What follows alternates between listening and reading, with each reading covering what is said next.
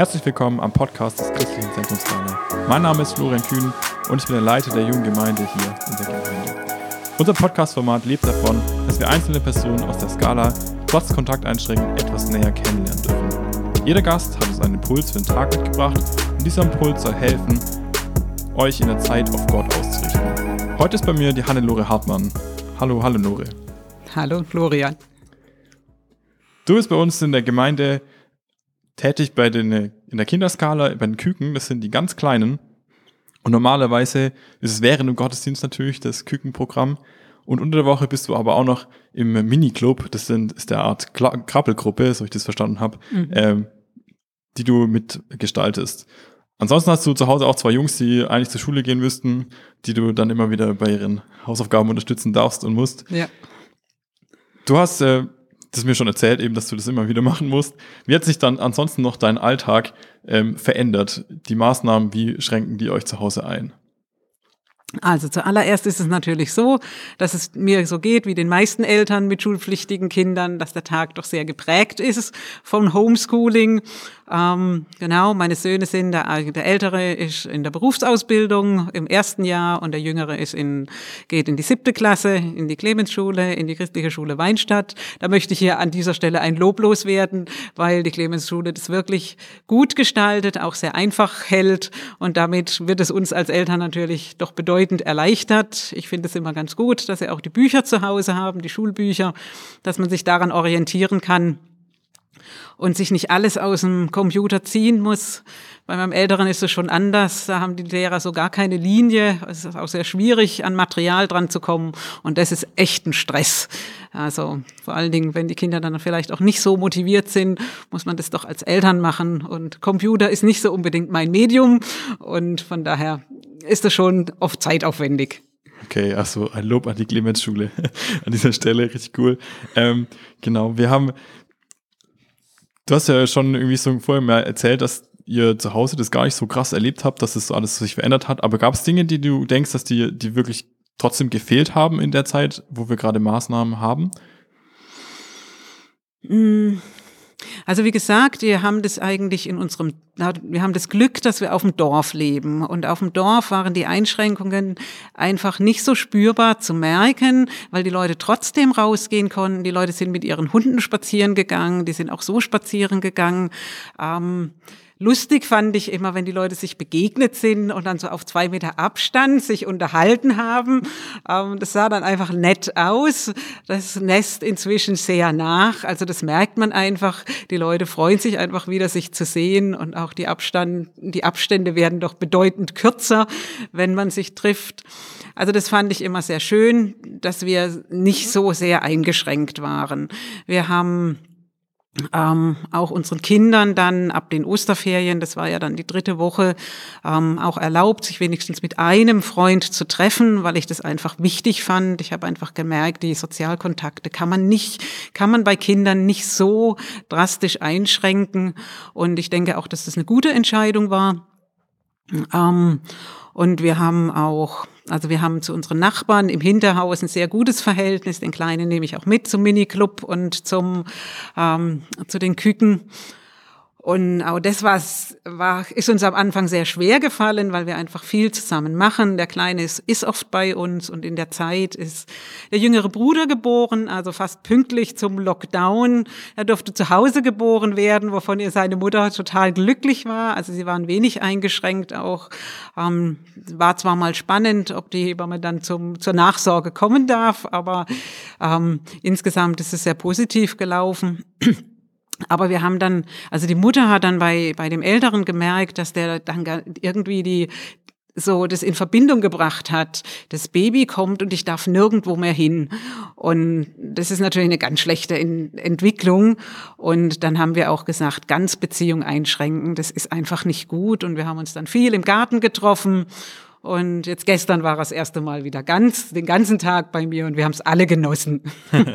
ich habe das auch erlebt, dass zu Hause bei meinen Eltern auf dem Dorf noch alles ein bisschen einfacher ist, wenn man rausgehen kann, in die Natur flüchten. Ist besser, wie in der Stadt zu leben, wo man dann wirklich schon mehr eingeschränkt ist. Ja. Gibt es denn irgendwas, was du glaubst, dass du tatsächlich auch irgendwas mitgenommen hast aus dieser Zeit, wo wir Einschränkungen äh, hatten oder haben, Du ganz persönlich oder vielleicht auch sogar wir als Gemeinde? Also im Grunde genommen einfach dieses Gefühl, dass Beziehungen ganz arg wichtig sind und dass es schön ist, wenn Beziehungen auch wieder stattfinden können. Also wie gesagt, ich merke das an den Leuten im eigenen Umfeld, wie sehr die Sehnsucht auch danach ist, wie Gott Beziehungen einfach in uns gelegt hat und wie wichtig es ist, Beziehungen ähm, zu pflegen. Ähm, genau. Und was ich sehr negativ empfunden habe, ist, dass so viel in den Nachrichten und auch in den Talkshows über das Covid-19, es wurde ja nur darüber berichtet von A bis Z. Und ich denke, ich sage jetzt absichtlich nicht Corona, weil Corona bedeutet Krone und Jesus ist unsere Krone und nicht irgendein Virus. Kein Virus dieser Welt kann uns als Christen als Krone aufgedrückt werden. Und wir dürfen da einfach auf Jesus vertrauen.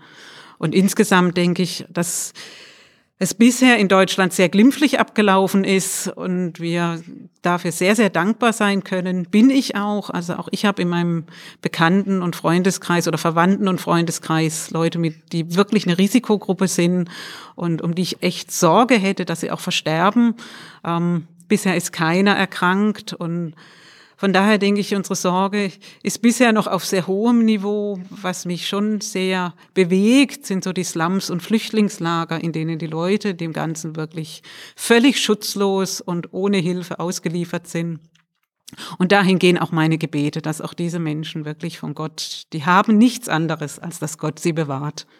Ja, ich glaube auch, dass es uns wirklich gut geht und wahrscheinlich es noch wesentlich andere Gruppen gibt, die wirklich gefährdeter sind, hast du recht. Hast du denn irgendwas vor, was du machen willst, wenn wir wirklich alle Maßnahmen hinter uns lassen können? Hast du irgendwas, was du sagst, das will ich machen? Na, auf jeden Fall alle Leute, die ich liebe, wieder fest in den Arm nehmen. ja, das ist schön. Hannelore, du hast uns auch einen Impuls mitgebracht. Ich leg los. Na gut. Also ich habe ich habe kürzlich in Ermangelung eines neuen Buches ein altes Buch wieder in die Hand genommen. Und es ist die Entstehungsgeschichte von Jugend mit einer Mission, Bist du es, Herr, vom Lauren Cunningham. Und ich habe es nur quer gelesen, aber er beschreibt so die, wo er, als er das erste Mal die Führung Gottes erlebt hat, da war er noch Kind und es war eine Situation, in der er ähm, Geld von seiner Mutter gekriegt hat, um einkaufen zu gehen und er hat es verloren, hat es im Laden festgestellt und ist dann sehr geknickt wieder nach Hause gegangen und der Blick seiner Mutter verfinsterte sich. Und dann hat sie aber zu ihm gesagt, lass uns, lass uns beten, mein Sohn. Und dann haben sie dafür gebetet und seine Mutter wusste nach dem Gebet einfach, hatte den Eindruck, wo das Geld ist. Und sie sind dann losgelaufen und haben das Geld auch dort gefunden. Also er hat einfach in seiner Lebensgeschichte mehrmals wirkliche Wunder erlebt. Und es hat mich ganz arg ermutigt, wieder Wunder zu erwarten, weil ich auch im Neuen Testament haben wir einfach immer wieder, dass Menschen zu Jesus finden, nachdem sie Wunder erlebt haben, nachdem sie Heilung erlebt haben und nachdem sie Dinge erlebt haben, wo, wo ihnen einfach die Hände gebunden waren und Jesus sie einfach befreit hat. Und das ist was, was ich gerne, ja, was ich ähm, von Jesus auch wieder ganz neu erwarten möchte. Und dazu habe ich einen Bibelvers, auch einen sehr bekannten, der in Matthäus 7, 7 bis 7 bis 9 und Vers 11 steht, bittet, so wird euch gegeben, sucht, so werdet ihr finden, klopft an, so wird euch geöffnet. Denn wer bittet, der empfängt, und wer sucht, der findet, und wer anklopft, dem wird geöffnet. Wer ist unter euch Menschen, der, wenn sein Sohn ihn um Brot bittet, ihm einen Stein gäbe? Wenn nun ihr, die ihr doch nicht vollkommen seid, dennoch euren Kindern gute Gaben geben könnt, wie viel mehr wird euer Vater im Himmel denen Gutes geben, die ihn bitten. Und so möchte ich einfach auch mein Leben mit Jesus leben. Okay, vielen Dank. Ich habe das Buch auch lesen dürfen, als ich mal DTS gemacht habe. Ich finde, Lauren Cunningham ist ein richtig inspirierender Mensch. Das hat mich damals wirklich sehr beeindruckt, ist immer noch eines meiner Vorbilder. Deshalb finde ich ja, ein gutes Buch könnt ihr mal lesen, wenn ihr Zeit habt. Vielleicht habt ihr ja gerade noch mehr Zeit. Hannelore, magst du noch für uns beten und uns für den Tag segnen? Jawohl. Jesus, ich danke dir, dass du in jeder Situation bei uns bist. Und Jesus, du weißt, dass ich und auch andere, wir brauchen deine kleinen und großen Wunder in unserem Alltag. Meine Fähigkeiten reichen nicht aus. Du bist unser großer Gott und dir gehört alles. Du bist die Kraft und die Herrlichkeit in Ewigkeit. Amen. Amen. Vielen Dank, dass du da warst, Hannelore.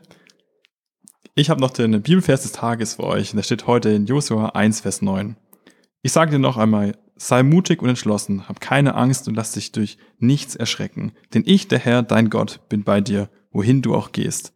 In diesem Zuspruch wünsche ich euch einen guten Tag. Genießt ihn und geht mit Gott. Vielen Dank, dass ihr zugehört habt. Bis zum nächsten Mal. Tschüss.